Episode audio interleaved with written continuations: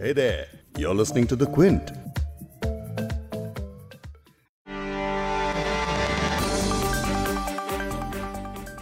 Republic TV के editor in chief Arnab Goswami एक बार फिर चर्चा में हैं टीआरपी घोटाला case Palghar lynching Sushant Singh Rajput case के अलावा अब अर्नब के खिलाफ एक और केस सामने आया है जिसमें उन्हें गिरफ़्तार कर जेल भेज दिया गया है।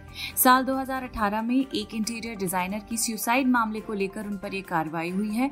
अर्नब की गिरफ्तारी के बाद उन्हें केंद्र सरकार के बड़े मंत्रियों से पूरा समर्थन मिला। गृह मंत्री से लेकर रक्षा मंत्री तक उनके समर्थन में खड़े दिखे और इसे प्रेस की आज़ादी पर बड़ा हमला बताया गया। अब इस मामले को लेकर पुलिस के पूरे एक्शन पर क्यों सवाल उठ रहे हैं? इस सवाल का जवाब समझने के लिए पहले अर्नब के खिलाफ दर्ज केस और उसके कानूनी पहलुओं को जानना बड़ा ज़रूरी है। और आज इस पॉडकास्ट में इन्हीं सब चीज़ों के बारे में बात करेंगे। क्विंट हिंदी पर आप सुन रहे हैं बिग स्टोरी हिंदी। मैं हूँ फबीहा सैयद। पॉडकास्ट में इस केस के बारे में समझेंगे क्विंट के लीगल एडिटर वकाशा सचदेव से। लेकिन पहले जानते हैं उस इंटीरियर डिज़ाइनर के बारे में जिनके सुसाइड ने अब दो साल बाद अर्नब की मुश्किलें बढ़ा दी हैं। रिपब्लिक टीवी के editor in chief Arnab Goswami को मुंबई पुलिस ने उनके घर से उन्हें 4 नवंबर की सुबह गिरफ़्तार किया। अर्णब गोस्वामी के खिलाफ 2018 में एक इंटीरियर डिज़ाइनर अनवय नाइक को आत्महत्या के लिए मजबूर करने का आरोप है। सुसाइड नोट में भी अर्नब का नाम लिया गया है। पिछले कई महीनों से इस मामले में जाँच चल रही थी। पुलिस का कहना है कि इसी जाँच के आधार पर अब गिरफ्तारियाँ हुई हैं। अर्नब को पुलिस ने कोर्ट में पेश किया, लेकिन कोर्ट में पेश करने के दौरान उन्होंने मुंबई पुलिस अधिकारियों पर गंभीर आरोप लगाए और कहा कि उनके साथ मारपीट हुई है। उन्होंने कैमरे पर अपने हाथ में लगा एक चोट का निशान दिखाते हुए कहा कि गिरफ्तारी के दौरान उनके हाथ पर चोट आई। इस दौरान उन्होंने मुंबई पुलिस के कुछ अधिकारियों का नाम लेते हुए कहा कि उन्होंने गर्दन से उन्हें पकड़कर घसीटा और जूते तक नहीं पहनने दिए। इसके बाद कोर्ट ने उनकी दोबारा मेडिकल जाँच कराने को कहा, जिसके बाद उनके मारपीट के दावों को खारिज कर उन्हें चौदह दिन की न्यायिक हिरासत में भेज दिया गया। हालाँकि पुलिस ने उनकी चौदह दिनों की रिमांड मांगी थी, जिसे कोर्ट ने खारिज कर दिया। अब थोड़ा पीछे चलते हैं और जानते हैं कि 2018 में नायक ने आत्महत्या क्यों की और इसका जिम्मेदार आखिर उन्होंने किसे ठहराया। तो बात है पाँच मई 2018 की, जब नायक ने अलीबाग में सुसाइड किया। अलीबाग महाराष्ट्र के रायगढ़ ज़िले में स्थित है। साथ ही उनकी माँ कुमुद नाइक भी घर पर मृत अवस्था में पाई गई थी। पुलिस को घर से जो सुसाइड नोट मिला, उसमें नाइक ने लिखा था कि वो और उनकी माँ पैसों की भारी तंगी से जूझ रहे थे, इसीलिए आखिर में उन्होंने खुदकुशी करने का फैसला किया। सुसाइड नोट में बताया गया था कि उनकी company Concorde design private limited को उनके तीन क्लाइंट्स ने काम के बाद बड़ी रकम देने से इनकार कर दिया। इन तीनों क्लाइंट्स में Arnab Goswami A R G outlier Republic TV को कंपनी के तिरासी लाख रुपए चुकाने थे। स्मार्ट वर्क्स के नीतीश शारदा को 55 लाख रुपए और स्काई मीडिया के फिरोज शेख को चार करोड़ की पेमेंट करनी थी। इस पर अब बात करते हैं क्विंट के लीगल एडिटर वकाशा सचदेव से जो बता रहे हैं कि केस क्या है और कितना मज़बूत है। क्योंकि अनवे नायक के जो सुइसाइड नोट था उसमें उन्होंने लिखा था कि आ, उनको ये बहुत स्टेप लेना पड़ा था क्योंकि अर्नब गोस्वामी और और जैसे उनके जो क्लाइंट्स थे, जो उनको बहुत सारे पैसे ओ करते थे, उन्होंने एक्चुअली पेमेंट नहीं किए थे और इसके वजह से वो इतने, उनके इतने सारे प्रॉब्लम्स आए थे, वो अपने लोन्स नहीं पे बैक कर पा रहे थे, उनके कंट्रैक्टर्स को भी जो बिल्स पे करने थे, वो, उसके लिए उनके पास पैसे नहीं था और इसलिए उनको अपनी जान लेना पड़ रहा था। अब ये क्योंकि अर्नब गोस्वामी उसमें नेम हुआ था तो उस पर थोड़ा बहुत इन्वेस्टिगेशन होना ही पड़ा था। और अर्नब गोस्वामी के खिलाफ एलिगेशन ये था कि उनके जो ए आर जी आउटलायर है, जो रिपब्लिक टीवी का पेरेंट कंपनी है और उस उसने अनवे नायक को कंट्रैक्ट किया था अपने स्टूडियो को बनाने के लिए वॉर्डली में। और वहाँ पे एटी थ्री लाख रुपीज़ का जो ड्यूज थे, जो कॉन्ट्रैक्ट में अमाउंट था, उन्होंने अभी तक पेमेंट नहीं किया था। तो इसके वजह से अर्नब गोस्वामी इस केस में उन, उन, उनके खिलाफ आरोपी आए थे उसको उसके अगेंस्ट एलिगेशन आए थे। लोकल पुलिस जो थे उन्होंने इन्वेस्टिगेशन शुरू किया था मई 2018 में पर अप्रैल 2019 में जो रायगढ़ के पुलिस है उन्होंने एक क्लोजर रिपोर्ट फ़ाइल किया था जिसमें उन्होंने बोला कि उनके पास कोई अभी तक एविडेंस नहीं आया कि अर्नब को इस केस में कैसे लाए। और जो सुसाइड में जिनके खिलाफ आरोप थे वो उनके पास कुछ एविडेंस नहीं मिल रहा था, कुछ केस को बढ़ाने के लिए। और इसके वजह से जो जुडिशियल मैजिस्ट्रेट के सामने एक रिपोर्ट दिया गया था, और रिपोर्ट को जुडिशियल मैजिस्ट्रेट ने एक्सेप्ट करके केस बंद हो गया था अप्रैल 2019 में।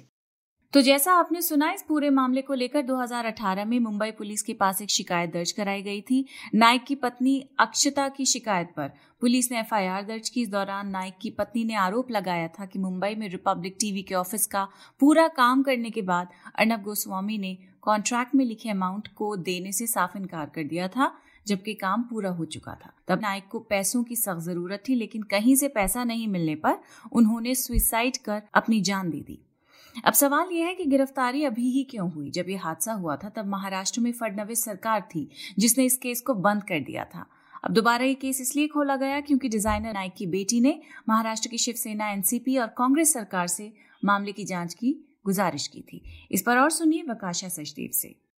आपको याद होगा ये तो ऑफकोर्स पुराने जो महाराष्ट्र के गवर्नमेंट के टाइम में था, देवेंद्र फडणवीस के जो बीजेपी शिवसेना गवर्नमेंट था, वो उसके टाइम में था। अब अन्वय नायक की जो पत्नी है, उनके जो उनकी बेटी अक्षता और अदन्या काफ़ी टाइम से वो एक्चुअली इस केस के बारे में बहुत लड़ रहे थे। वो बोल रहे थे कि यहाँ पे ना इंसाफी हुआ है और उन्होंने काफ़ी टाइम से बहुत कोशिश कर रहे थे कि ये केस को रीओपन करें और फिर मई 2020 में अदन्या के जो नायक की बेटी है, उनके एक लेटर के बेसिस पे अनिल देशमुख, जो महाराष्ट्र के होम मिनिस्टर है, गृह मंत्री है, उन्होंने डिसाइड किया कि इस केस को रीओपन करना चाहिए। और उन्होंने स्टेट के जो सीआईडी है, उनको डायरेक्शन दिया कि यहाँ पे जाके फिर से जाँच शुरू करो। मई 2020 से लेकर अभी तक जो इन्वेस्टिगेशन चल रहा है, जो जाँच चल रहा है, उसके बेसिस पे अर्नब गोस्वामी को आज अरेस्ट किया, क्योंकि उसको उससे सवाल पूछने हैं इंटेरोगेशन करना है इसलिए उसको रायगढ़ लिया गया है।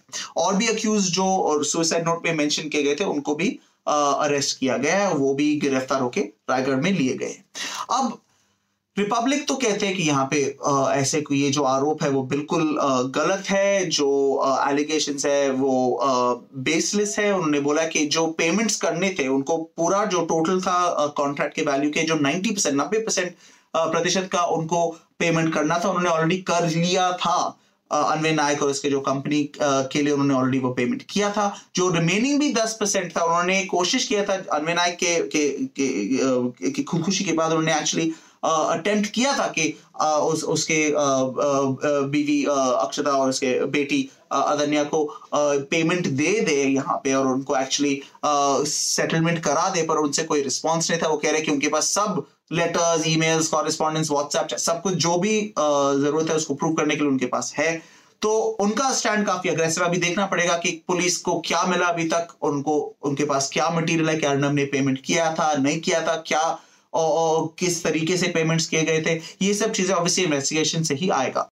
अब सुसाइड के लिए उकसाने का जो चार्ज अर्नब पर लगा है, उसे किस तरह साबित किया जा सकता है? इसके लीगल पहलू क्या हैं? आपको याद होगा सुशांत सिंह राजपूत सुसाइड के केस में रिया चक्रवर्ती के खिलाफ अबेटमेंट ऑफ़ सुसाइड का केस भी बनाया गया था। उस पर भी हमने एक पॉडकास्ट किया था, लेकिन आत्महत्या के लिए उकसाने के केस का पूरा कानूनी गणित आपको हम एक बार फिर समझा रहे हैं। सुनिए वकाशा सचदेव से ही। अबेटमेंट ऑफ़ सुसाइड का जो चार्ज है, क्योंकि 306 आईपीसी का जो ऑफेंस लग गया है इस केस में, उसमें अगर उसको प्रूव करना है तो क्या क्या दिखाना पड़ेगा? तो इसमें मेन चीज़ ये है कि अबेटमेंट ऑफ़ सुसाइड का जो चार्ज है वो उसमें आपको दिखाना है कि किसी ने जो जो जिस पर्सन ने अपनी ज़िंदगी ली है, उनके, उन को आपने इंस्टिगेट किया है, उनने, उनको, उनके साथ आपने कुछ कंस्पिरेसी बनाया था, उस, आपने उनको इन्फ्लुएंस करके, उसके वजह से उन्होंने अपनी जान ले ली थी। तो इसमें उसको दिखाने के लिए एक्चुअली स्टैंडर्ड ऑफ़ प्रूफ काफ़ी स्ट्रांग है क्योंकि सुप्रीम कोर्ट का एक 2011 का जजमेंट है एम मोहन वर्सेस स्टेट में।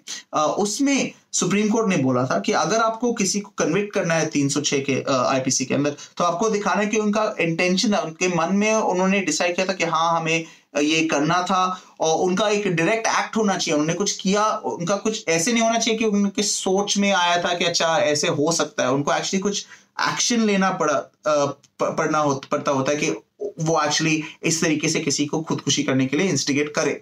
अब यहाँ पे ये स्टैंडर्ड ऑफ़ प्रूफ इसको प्रूव करना करने के लिए काफ़ी डिफ़िकल्ट होगा क्योंकि इंटेंशन कैसे दिखाओगे। शायद से यहाँ पे एक चीज़ तो है कि अगर अर्नब को पता था कि ये जो अनविन नायक का सिचुएशन इतना खराब था उसके फाइनेंशियल क्राइसिस इतना बड़ा था कि अगर वो पेमेंट नहीं करेंगे तो उनके पास और कोई चारा ही नहीं रहेगा तो शायद से उस बेसिस पे भी पुलिस तो यही कोशिश करेंगे दिखाने के लिए, क्योंकि कुछ रीसेंट जो सुप्रीम कोर्ट के जजमेंट्स है, उसमें स्टैंडर्ड ऑफ़ प्रूफ थोड़ा कम उन्होंने करके रखा है तो शायद से अगर उसके बेसिस पे जाए तो फिर यहाँ पे अर्नब को दिखा सकते पर वो भी फिर से दिखाना पड़ेगा, एक तो कि पेमेंट नहीं हुए थे, उनको ये, उनका फाइनेंशियल सिचुएशन पता था तो ये बहुत बहुत डिफ़िकल्ट स्टैंडर्ड है। हालाँकि अर्नब गोस्वामी को लेकर मुंबई में कई और मामलों की भी जाँच जारी है। उनके खिलाफ टीआरपी घोटाला, पालघर लिंचिंग केस की भड़काऊ रिपोर्टिंग और मुंबई पुलिस के खिलाफ खुलकर बयानबाजी का आरोप है। इन सभी मामलों को लेकर उनके खिलाफ केसेस दर्ज हैं। लेकिन अर्नब के पक्ष में जिन बड़े मंत्रियों के ट्वीट्स की पॉडकास्ट की शुरुआत में मैं बात कर रही थी, उनके आवाज़ उठाने के बाद एक सवाल उठता है कि प्रेस की आज़ादी पर हमला कोई नई बात तो है नहीं? तो आखिर सिर्फ़ इसी केस में खुलकर आवाज़ क्यों उठाई जा रही है? प्रेस फ्रीडम पर अटैक के बारे में हम पिछले कई महीनों से किसी न किसी मामले को लेकर बात करते ही आ रहे हैं। चाहे सी विरोध प्रदर्शन में गिरफ़्तार पत्रकारों की बात हो, या कश्मीर के आर्टिकल 370 हटने की बात हो, या फिर सिर्फ़ सोशल मीडिया पर पोस्ट करने के लिए गिरफ़्तार पत्रकारों की बात हो। इनमें से किसी भी मामले को लेकर ऐसे केंद्र सरकार के मंत्रियों की तरफ़ से कभी आवाज़ नहीं उठाई गई। किसी नेता ने नहीं कहा कि प्रेस की आवाज़ दबाने की कोशिश है। किसी ने विरोध नहीं किया। इसीलिए नेताओं के इस दोहरे रवैये को लेकर भी कहीं ना कहीं सवाल तो उठ ही रहा है।